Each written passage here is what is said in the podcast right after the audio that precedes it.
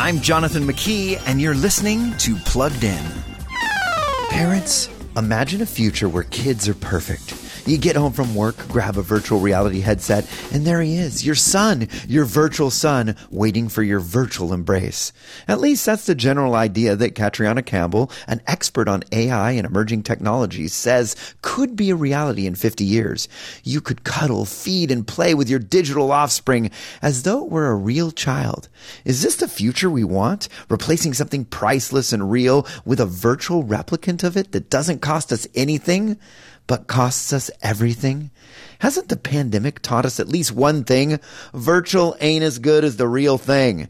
So go hang out with your real child tonight. For more about those screens in your kids' pockets, visit us at pluggedin.com slash radio.